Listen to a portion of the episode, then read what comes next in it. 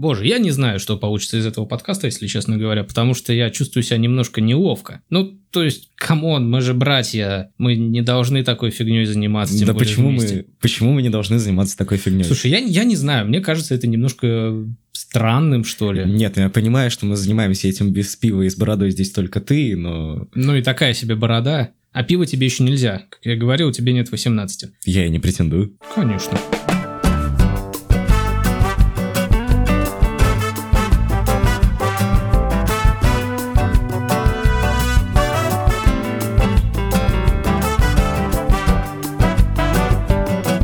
Несмотря ни на что, подкаст «Радио Тони» продолжает выходить, и мы добрались-таки до очередной круглой даты. 30 выпуск, дамы и господа, у микрофона, как всегда, я, Антон, но Евген сегодня не со мной, как и в прошлый раз, в прошлый раз я записывался один, и сегодня моим соведущим будет совершенно никому неизвестный диктор, человек широких талантов и просто огромный выпендрежник, но при этом хороший парень, Петр. Всем привет. Да, вот это именно его голос сейчас был. Наверное, стоит сказать а, важное о нем.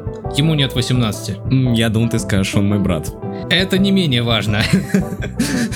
Пытаясь выйти из этой сложной ситуации, я обратился к родственникам, которые приютили, обогрели и сказали, да, братан, я запишу с тобой подкаст. И это я.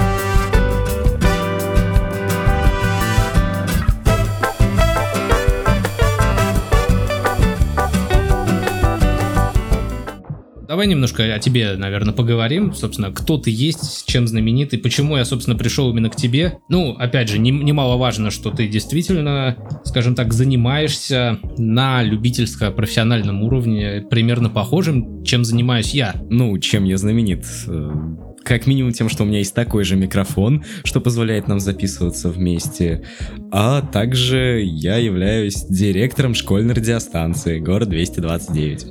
Да, и это на самом деле довольно... То есть я тут ни при чем, несмотря на то, что это мой младший брат. Я совершенно не влиял на этот его выбор. Он сам однажды пришел и сказал, а я теперь работаю на школьной радиостанции. Так, ладно, помимо того, что ты директор школьного радио и школьник, соответственно, какие у тебя еще есть таланты? Ну, не знаю, стихотворение читать. Ну, слушай, это на самом деле довольно неплохо, потому что я слушал несколько раз, как ты читаешь, это довольно выразительно. Например, «Черный человек» в твоем исполнении до сих пор меня пробирает до мурашек. У меня даже было пару записей на мою Bluetooth-колонку. Это когда мне еще этот милый человек не подарил микрофон. И это было весело. О боже, меня кто-то считает милым. Ссылочка на брата, кстати, будет в описании. Благодарю. Ага. Так.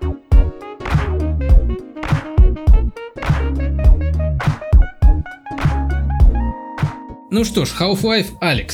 Компания Valve, Valve, Volvo, Valve. Компания Valve, Valve. Компания Valve в официальном твиттер-аккаунте анонсировала новую игру по вселенной Half-Life. Но это игра для шлема виртуальной реальности. И на момент выпуска подкаста уже, если я не ошибаюсь, вышел даже игровой трейлер. М, Да, там даже есть вроде 15-минутная демка, которую предоставили некоторым игрокам. И они даже ухитрились с ней наиграть чего-то на 45 минут, чем удивили разработчиков. Да, то есть они еще умудрились сломать игру. Слушай, ну неплохо. Но, блин, как бы я понимаю, 2019 VR-технологии это все, но мне кажется, это плевок в сторону фанатов из разряда сколько лет? Сколько лет ждали Half-Life 3? Сколько лет ждали хоть что-нибудь по вселенной Half-Life, и в итоге им достается, простите, VR-игра. Да, судя по трейлеру, она прекрасно детализирована относительно других VR-игр. Я не знаю, как это сказать.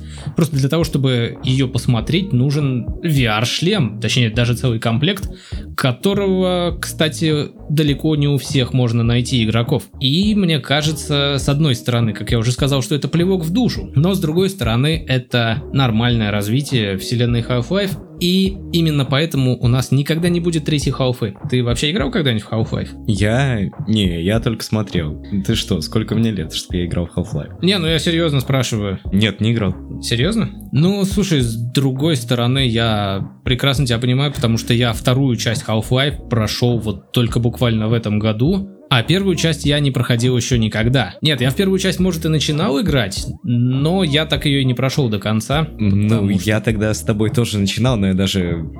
Я вроде бы нормально не смог про... даже эксперимент провести. Я всегда умирал там. Ха, даже так. Ну, я говорю, вот я вторую часть прошел буквально в этом году. Почему я считаю, что третий Half-Life никогда не выйдет, и он нам, в принципе, и не нужен? Э, Все, как всегда, очень просто. Завышенные ожидания. А почему не нужен? Не нужен, потому что, ну, я не знаю, я не могу считать себя фанатом Half-Life, потому что для меня это довольно... Да, интересная игра, да, она в 2019 смотрится все еще ничего, но в ней нету ничего такого. Возможно, на момент выхода она была просто шедевр 10 из 10 на кончиках пальцев, но в данный момент это просто игра, которая мне ничего не дает.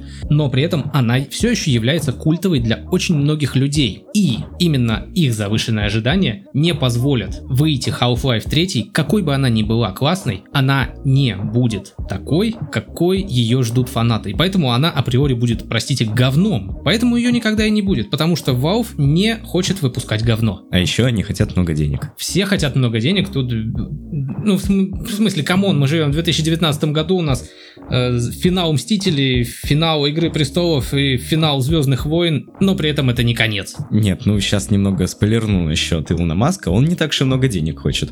Учитывая его инновационный кибертрак, он стоит подешевле некоторых других. Илон Маск не хочет много денег, потому что у него уже есть много денег. Слушай, ну кто там у Valve? Гордон? Или как там? Гейб Ньюэлл. А, Гейб. У Гейба тоже дофига денег, но он продолжает их хотеть. Ну, слушай, не все такие люди, как Илон Маск. С этим не поспоришь.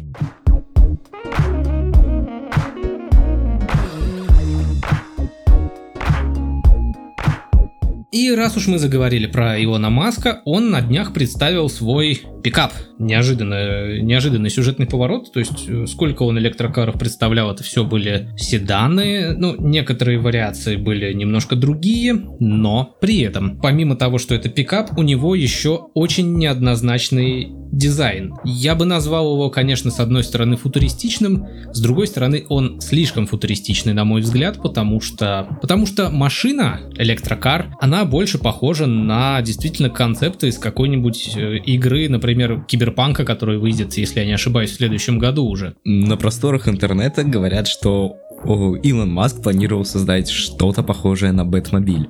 Но как мне кажется, что Кибертрак ни капельки не похож на... Но он похож, наверное, на Бэтмобиль курильщика.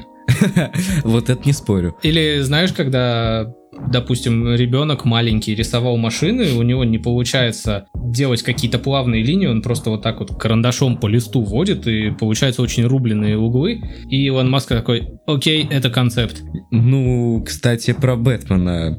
Он ведь создал не только Кибертрак, а также к нему на каких-то интернет-ресурсах говорится, что идет в подарок, а где-то говорится, что это просто доп. плюшка за доп. плату квадроцикл, который также помещается в, в отсек для перевозки грузов в багажник. Слушай, может быть он идет в подарок, но я просто так понял, его, его привезли на презентацию, чтобы показать, что он туда влезает. Но он как раз-таки выглядит как э, что-то из гаража Бэтмена. Ну, не знаю, мне кажется, квадроцикл как квадроцикл. Собственно, почему у него такой странный дизайн? Во-первых, э, сам кузов сделан из металла, который используется при изготовлении корпуса SpaceX, если я не ошибаюсь. Да-да-да, так есть- и заявлял Илон. Да, и то- точно такой же металл, и опять же на презентации показывали, как э, ассистент бьет по нему кувалдой и ничего не происходит, э, чего современные обычные автомобили просто бы не пережили. И при этом они показывали еще э, эпизод со стеклом, что оно у них бронировано, и вроде бы на тестах все хорошо, но когда Илон Маск попросил своего ассистента кинуть металлический шар в стекло машины, все пошло немножко не по сценарию, и стекло автомобиля разбилось. Ну, ладно, не совсем разбилось, но ощутимая вмятина от удара, а металлический шар была.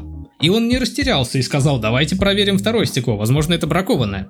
Второе тоже разбилось. Ну, Он, он обещал все подправить, и Да. буквально сегодня я уже видел видео, где этот же самый ассистент, но уже в лаборатории, в точно такую же машину швыряет. Вроде бы точно такой же шар, и ничего не разбивается. Все прекрасно работает так, как и задумано. Ну, я не знаю, что это было. Может, это был специальный ход, может, действительно бракованное стекло, может быть, второе видео, где это уже происходит в лаборатории, сделано уже с другим шаром. Но, в принципе, выглядит прикольно. И да, вот по поводу цен ты сказал, что... Я не помню, сколько он, самая жирная комплектация. самая жирная сейчас вроде Са- бы... Самая с- жирная, по-моему, 4 миллиона, если переводить на наши деньги, или 4,2, или 4,3 миллиона. Ну, вроде бы она 70 тысяч долларов, а в курсе доллара я сейчас не разбираюсь. Ну, по- по-моему, да, 70 тысяч долларов или 4 миллиона с чем-то, может быть, с каким-нибудь хвостиком. Но, в принципе, за эти 4 миллиона ты получаешь э, запас хода до 800 километров, разгон до сотни за 2,9, по-моему, то есть меньше трех. И это выглядит Да. довольно вкусно.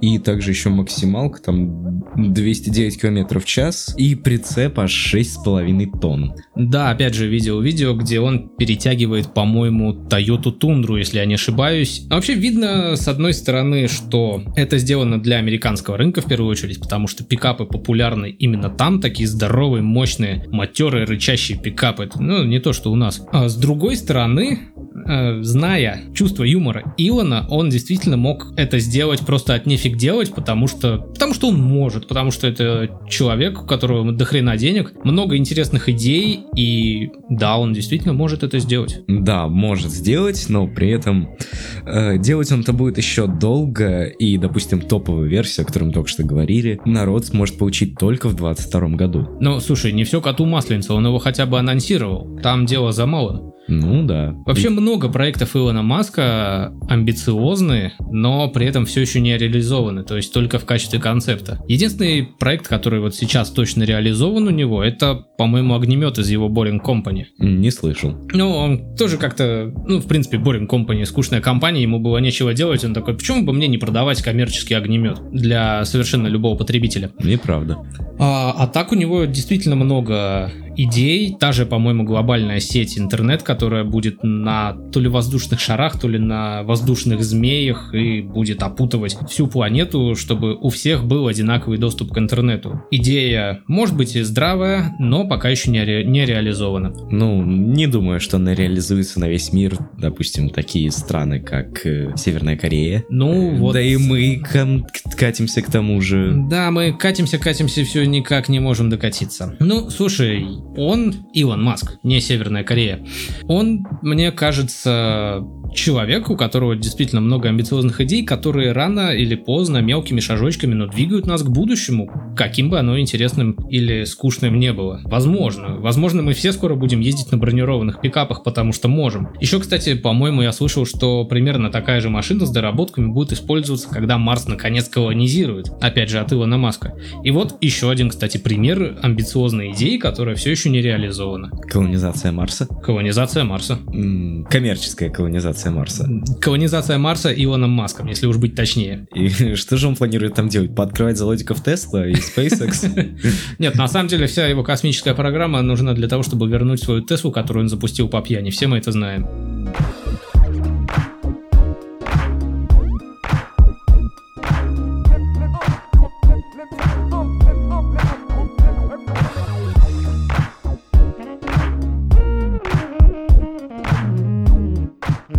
От Илона Маска и его амбициозных планов мы переходим к нашим, так сказать, реалиям. Госдума в третьем чтении приняла закон о предустановке российского софта на смартфоны, а также планшеты, компьютеры и смарт-ТВ. И если этот закон одобрят, он начнет действовать с 1 июля 2020 года. Что, собственно, будет там стоять, пока неизвестно. Но, скорее всего, скорее всего, там будет ставиться то, что сейчас ставится на многие смартфоны, которые продаются у нас, скажем так, в шаговой доступности в сетевых магазинах. То есть приложение от Яндекса, приложение от Мейла. Это в довесок к тому, что там предустановлены обязательно приложения от Google. Это если мы говорим про Android. Айфоном я потому что никогда в жизни не пользовался. Ну, то есть получается довольно интересная ситуация. У тебя есть неудаляемый Chrome, потом тебе туда поставят какой-нибудь еще браузер Amiga от Mail и Яндекс браузер, а ты при этом любишь пользоваться Firefox. Да. И получается такая довольно неинтересная история, что у тебя куча приложений, которые весят немало, а браузеры действительно весят немало, особенно в современном, так сказать, исполнении, когда они все обновлены, но при этом ты их не можешь удалить, и ты не хочешь ими пользоваться, потому что они тебе не нравятся. И все это сделано ради чего,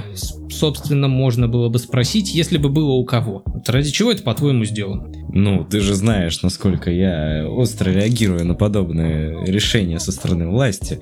Конечно же, чтобы держать всех нас под колпаком. Маленький мамкин бунтарь 16 лет от роду. 15. Ты все испортил. У, меня, у нас же подкаст 16+. Большой брат следит за тобой, вот. Я думаю, все поняли отсылочку. Все же тут аудитория старше тебя. Ну, это как раз-таки вот то, что я думаю о том, что творится. Нет, я на самом деле не думаю, что тут э, дело именно в каком-то тотальном контроле. В конце концов, неважно, каким ты браузером пользуешься, все, кто хотели бы про тебя что-то знать, они про тебя знать будут. Я думаю, тут дело идет больше в конкуренции, потому что, как я продолжаю и не устаю повторять, сейчас самая главная валюта в интернете, даже, ну даже не валюта, а скорее товар, это данные о тебе. И, соответственно, если ты пользуешься условным браузером Яндекса, значит ты пользуешься по умолчанию поисковиком Яндекса. А если ты пользуешься поисковиком Яндекса, это значит, что Яндекс знает о тебе больше, чем условный Google. Ну, слушай, до меня недавно дошел такой слушок, что Яндекс там потеряла вроде бы миллиард из-за того, что решил уволить всех своих иностранных работников. Они там потеряли миллиард немножко из-за этого, но я сейчас не буду вспоминать эту новость, потому что там все не так однозначно. А, и, собственно, что следовало ожидать? Против закона выступили компании Apple и Microsoft. Apple вообще довольно интересная компания, продукции, которой у меня никогда не было, но о которой я всегда рассуждаю, у них нет никакого, скажем так, стороннего софта, за исключением того, который разработан самой Apple на своих девайсах. И они почти никогда не идут на уступки. То есть они пошли на уступки один раз, когда сделали двухсимочный смартфон для китайского рынка, потому что китайцев у нас много миллиардов, два или три я уже не помню, и потерять долю продаж на китайском рынке, это в современном мире, считай, почти умереть. Поэтому они пошли на уступки для китайцев, чтобы, так сказать, быть более лояльными. Но где Китай, а где мы? Я думаю, если наша Госдума примет такой закон действительно и скажет, что Apple, вы должны либо поставить наш браузер от Яндекса, либо пойти вон с рынка, Apple скажет, до свидания, ребят, приятно было с вами иметь дело, пошли вы в жопу. Я, я думаю, у Apple хватит, э, как это сказать, яиц, чтобы сказать такое нам. Да и не только яиц, и денег у них тоже на это хватит. Да, я, не, я на самом деле не думаю, что российский рынок, я, конечно, не смотрел аналитику и снова не разобрался, но я не думаю, что российский рынок э, смартфонов смартфонов прям является, ну, хотя бы топ-10 по прибыли для, для любого производителя смартфонов, не только для Apple. Ну, так как я активный пользователь метро и живу на конечной станции Красной Ветки, я могу сказать, что, наверное, по всему Питеру именно конечные станции являются топами обладателей айфонов 11. Каждый день я вижу человека по 2-3, которые сюда ездят с 11, а то и 11 Pro айфончик. Здесь должна быть шутка про то, что ты живешь в жопе мира, но зато с айфоном. Да. Но ее не будет, потому что я живу тоже в жопе мира. И без айфона. да, то есть я еще гораздо хуже. Что же до Microsoft? Уже несколько раз были слухи, что они уходят из России. Там пару лет назад была ситуация, что их магазин приложений перестал показывать цены в региональном формате, то есть в рублях, но все это не подтвердилось. В итоге Microsoft остался на месте, никуда не уходит, живет и здравствует. Но, в принципе, у них все равно все их девайсы официально в России не продаются, поэтому им терять нечего. А что касается, ну, допустим, самое популярное, что мы можем купить в продукции Microsoft, это ноутбук в магазине. Тут уже все зависит, по-моему, от совести производителя ноутбука. То есть условный там Asus или Lenovo, они, по-моему, предоставляют свои ноутбуки в продажу как раз-таки с каким-то количеством предустановленного софта. Интересного и не очень, но я думаю, что грамотные пользователи, грамотные пользователи техники, они в любом случае сносят это все и ставят Windows заново, потому что могут себе это позволить. Ну, учитывая, как хорошо ты почистил ноут, которым я сейчас пользуюсь, они туда ставят много всякого говна. Ну, слушай, естественно, они ставят много всякого говна, но мне кажется, тут причина э, в чем, собственно, и опять же, зачем ставить кучу предустановленных приложений на телефоны, планшеты и прочее? Потому что в средней массе пользователь, он человек простой. Я не хочу никого обижать, называть кого-то там глупым или еще как-то. Он человек простой. Вот он возьмет телефон в руку, разблокирует его, и что первым увидит для выхода в интернет или еще для чего-нибудь, он тем и будет пользоваться. Ну а браузер это едва ли не самое часто используемое приложение наравне с э, социальными сетями, ну или ютубом или еще чем-нибудь таким. То есть вот что ему дадут, он тем и будет пользоваться там он, грубо говоря, вот у тебя есть несколько почтовых клиентов, ты там и заведешь свои ящики, и наверняка у каждого из вас есть ящик от Яндекса или от Мейла. Господи, come on, мы же в России живем. У меня нет. Да просто на самом деле я тебе, когда сделал почтовый ящик на Гугле, ты так им и пользуешься. Да, до сих пор пользуюсь им, но он у меня не единственный. А, ты сделал еще несколько ящиков на Гугле? Да, я их сделал дофига, но использую только твой и еще один. С другой стороны,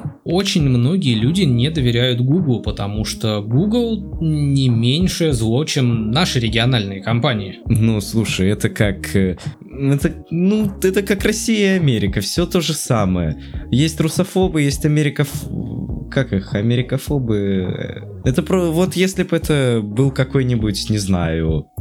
Я даже не могу привести какую-нибудь страну, к которой все относятся нормально и с удовольствием бы пользовались ее э, браузером и вообще не думая ни о чем, что кто-либо за ними следит. Кастовия. Кастовийский браузер. Что?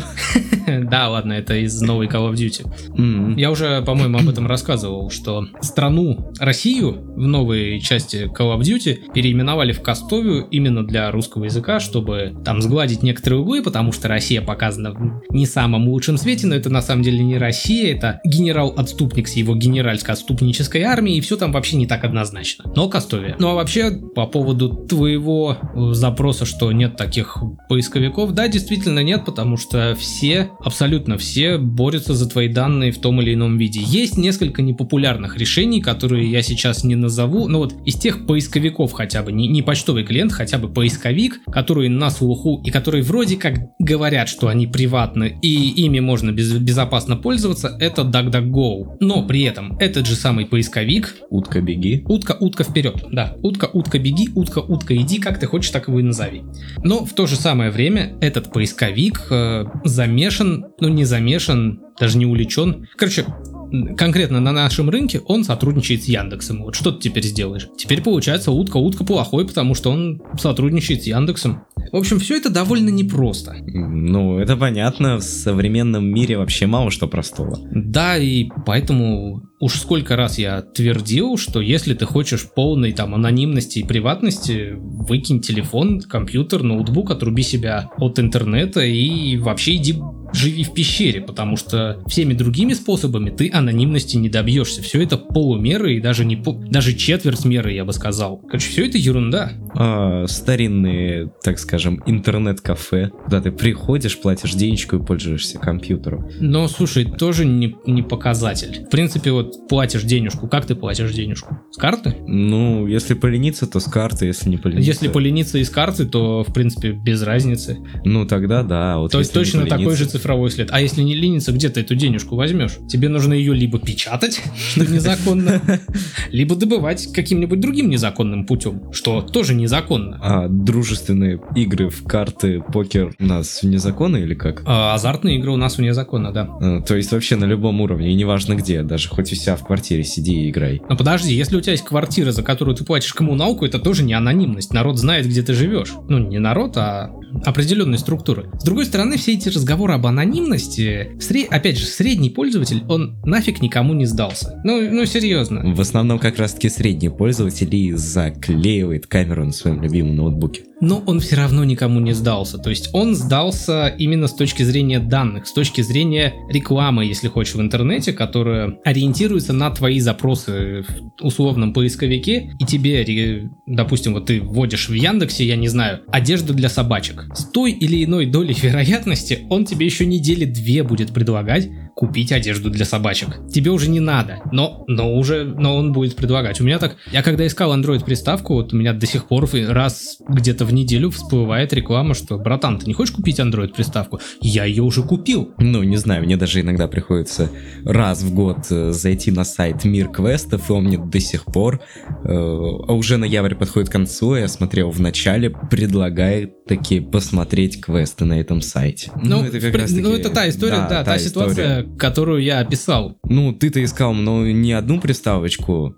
А я зашел всего лишь один раз, он до сих пор не этот Понимаешь, э, это уже зависит от алгоритмов, как оно работает. Но в это я не углублялся, потому что я не знаю эти алгоритмы из, изнутри, я вижу только снаружи. Вот то, что выдается мне в качестве конечного результата, так сказать. Но при этом, с точки зрения условной там какой-нибудь службы безопасности, э, средний пользователь, который интересен организации с точки зрения продажи продажи ему рекламы релевантной, с точки зрения безопасности он нафиг никому не нужен в этот же момент. А вот такой вот у нас нужно-ненужный дуализм, я бы сказал. Дуализм? Ну, да, дуализм. Как корпускулярно-волновой дуализм. Mm.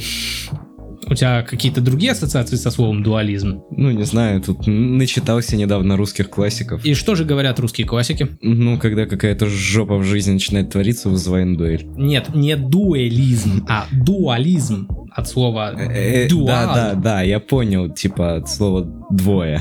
Да, два состояния. То есть ты, с одной стороны, очень нужен одной части какой-нибудь злобной корпоративной машины, с другой стороны, другой части злобной корпоративной машины ты нафиг никому не всрался. Ну да.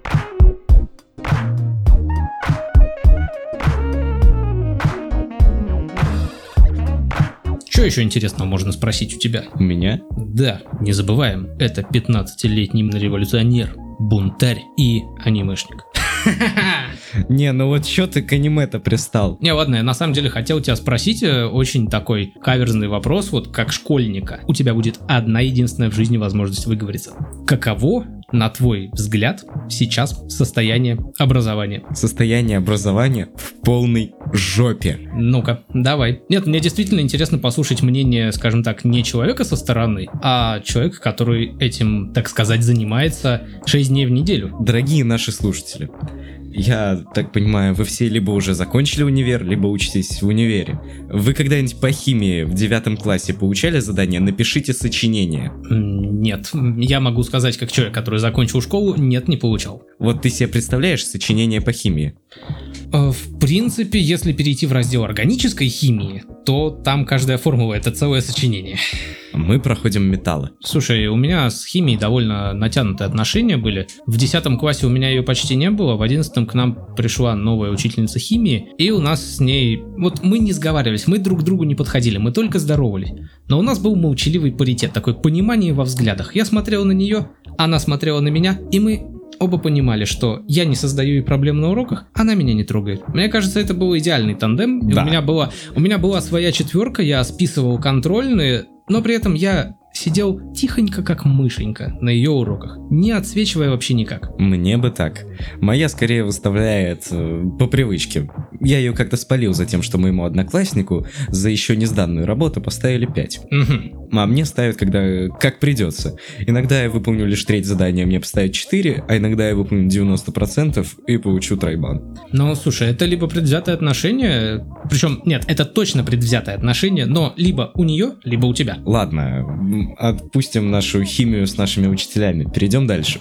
Э, недавно, примерно месяц назад, писал я свою первую ВПР за 9 класс по русскому языку. Вы кого? Вы можете Молодой человек, вы можете для пожилых пояснить, пожалуйста? Всероссийская проверочная работа. Ни хрена себе, до чего техника дошла.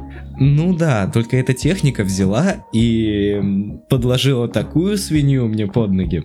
Я, как человек, который уже ознакомился с несколькими книжками Достоевского вне учебной программы, мне как раз таки попался ее текст, и это был подросток. Но составители заданий для ВПР ухитрились дать всего лишь два предложения. А задание было на запятые. Мне нужно было указать э, номера, под которыми, возможно, находились запятые. Я не смог собрать все. Подожди, что значит возможно? Запятые либо находятся, либо нет. Ну, то есть смотри, там вот даны эти два предложения, Угу. и в определенных местах стоит цифра 1, 2, 3, 4, 5, 6, Ну, 7, ты должен 8, 9. указать, была ли там запятая или нет. Да. Хорошо, я понял. Ну вот, заодно, как ты относишься к такому заданию? Ну, Вполне нормально пунктуация, это замечательно. Вот. У нас просто, прости, перебью тебя, очень много людей, опять же, средних пользователей. Не будем говорить, что они глупые, но они не знают, как ставить правильно запятые и другие знаки препинания. И они либо ставят их после каждого слова, либо не ставят вовсе. И есть маленький процент людей, которые знают, на 99% знают, где должны стоять запятые. Меня, как граммар-нации, это бесит. Ну так вот, вернемся к этому заданию. К сожалению, оно было одним из самых дорогих. На данный ВПР было всего лишь 2 или 3 задания на 3 балла. И я не смог получить все 3 балла из-за одной запятой. Сразу после вводного слова. Но тут, как мне сказала учительница, это не является вводным словом. Я перечитал эти два предложения после ее замечаний, э, как она, когда она мне напомнила теорию вводного слова, и такой типа, ну да, в этих двух предложениях не является. Но если прочитать полный текст Достоевского или хотя бы данный абзац, оно будет являться вводным словом. То есть подожди, учительница тебе сказала, что это не вводное слово, ты не поставил там запятую и не получил... Не-не-не, я поставил, так как я читал исходный текст, и я А, то есть, вспомнил. ну вот так вот. Я даже вспомнил этот момент в книге и поставил запятую. Ну, слушай, тут я тебе могу сказать, что даже если предложение вырвано из контекста, его нужно рассматривать уже не как часть произведения. Так что, возможно, в ее словах есть правда, и это действительно в тот момент не было вводным словом. Ну, хорошо, вот недавно слышал я о таком случае, как э, был устный диктант. Угу, Э, его экзаменатором был сам автор текста. угу. Он, значит, его зачитывал, а учащиеся его переписывали и расставляли запятые. И те, кто, можно сказать, досконально выучили данное произведение, расставили все авторские запятые.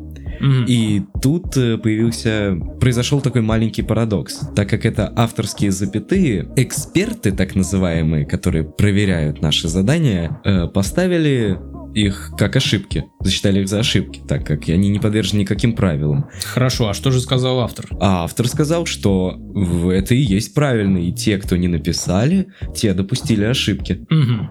А что тогда на это сказали эксперты? А эсп- эксперты сказали ровно то же самое, да наоборот. Подожди, подожди, подожди. Э, я надеюсь, была драка автора с экспертами? Нет, до Они, этого не они били доходило. друг друга учебниками? Нет, не били. Скучно. Согласен. Закапывайте. Не, ну подожди, если сам автор сказал, что запятые должны быть, значит, э, если я правильно помню, запятые должны быть. Ну, как бы... У нас просто к авторским э, знакам препинания отношение довольно трепетное. Если автор поставил запятую, точку с запятой, тире, восклицательный знак, то это принимается как данность и не является ошибкой. Ну, как бы да. Но и как бы по правилам они там лишние. И вот такой своего рода парадокс. А кто, кстати, автор, если не Ой, автора я тебя честно не вспомню. Ну блин, я надеюсь, они все же подрались где-нибудь. Хотя бы хоть кто-нибудь учебником другого по башке стукнул. Ну хорошо, Вот а это еще насилие. Какие, а еще какие случаи припомнишь? Э, Или все, в принципе? Да нет, могу еще сказать забавный случай. Не-не-не, подожди, я на самом деле к тому, что я не увидел здесь жопы. Да, некоторые вещи несправедливы, да, некоторые вещи не совсем логичны, но твоя фраза, что образование в данный момент М. находится в глубокой жопе, пока подтверждения не нашли. Ну смотри, а что у нас сейчас творится э, с учебными программами? Их же дофига, да? А я не знаю, что у нас творится с учебными программами, я давно этой фигней перестал заниматься. Вот, э, мне сейчас лень, да это будет лишний шум, но я на него задам. Посмотрю. Э, учебничек по обществознанию. Ну, Так вышло, что я пятого класса изучаю общагу. И получается, пятый, шестой, седьмой, восьмой, четыре года ее изучал. А на пятый год обучения нам такие сказали, извиняйте, ребят, э, ваш учебник больше не подходит по стандартам. И так вышло, что наш учебник был особенным. И практически все, что по всем остальным учебникам проходит в девятом классе, мы прошли в восьмом. Нам сказали, ребят, меняйте учебник. И вы, получается... вы, вы на год раньше узнали, что там вообще учат в обществознании. Нет, так проблема не в том, что мы на год раньше это узнали, а проблема в том, что мы должны будем заниматься по другому учебнику и никак иначе 9 класса. И дважды пройти один и тот же курс, но пропустить... Чем мы сейчас там проходим? Экономику? Да, экономику. Ну, слушай, это действительно грустно. Да, такое случается. У нас меняются стандарты иногда по 7 раз на дню. Ну, может, я когда был школьником этого всего не замечал. Может, у меня это не так часто менялось, может, еще что-то. Но я, допустим, помню, как э, более старшие классы, которые закончили школу, ну, примерно тогда же, когда вот я был примерно в твоем возрасте, то есть уже близится ЕГЭ, они говорили, вот у нас ЕГЭ не было, мы там по-другому учились. Или вот у нас там ЕГЭ только вводилось, никто еще не знал, как это делать, и была полная задница. Ну, слушай, это нормальный процесс развития. Я не говорю, что развитие правильное, оно может идти не в ту сторону, но, как говорится, маема шумаема. Продолжая об э, подобных казусах в учебниках, э, огромный казус в моем учебнике по географии Домогацких. Ладно, в девятом классе я еще не нашел ничего ужасного. Подожди, Домогацких это фамилия или действие? Я Домогацких до учеников. Да, мы примерно так и изъясняемся на уроках географии, но нет, это фамилия. Угу. И так вот, что же ужасного произошло в восьмом классе? А то, что эти ребята напортачили с запятой.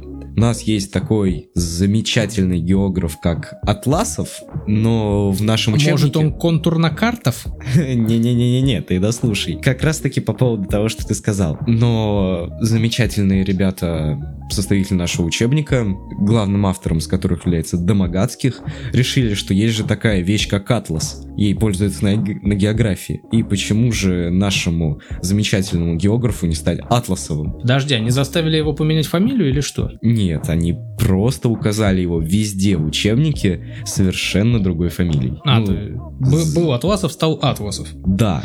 А, где же тогда запятая, которую они пропустили? Какую запятую? Ты сказал про запятую. М-м, Ты ударение. имел в виду ударение, да? Да, я имел в виду ударение. Учебник истории. Учебник истории. В моей школе это такая дичь, которую нам практически всегда учитель говорит, М, так, ребят, полгода мы сейчас это проходим, и полгода мы это не открываем. Потому... Слушай, я вообще по поводу истории в школе, я не очень хорошо помню, что там было. То есть сначала, сначала древний мир, ну, там сначала Древняя Греция, Древний Рим, там, возможно, чуть-чуть Месопотамия, Византии. Потом, хоп, резко у нас крещение Руси, и несколько сот лет до этого, две сотни максимум, по-моему. Потом, э, хоп-хоп-хоп, э, у нас уже Петр Первый прорубает окно в Европу. Потом, хоп-хоп-хоп, несколько у нас других правителей. Потом, хоп, Первая мировая война, хоп, Вторая мировая война, хоп, современные, там, двухтысячные года.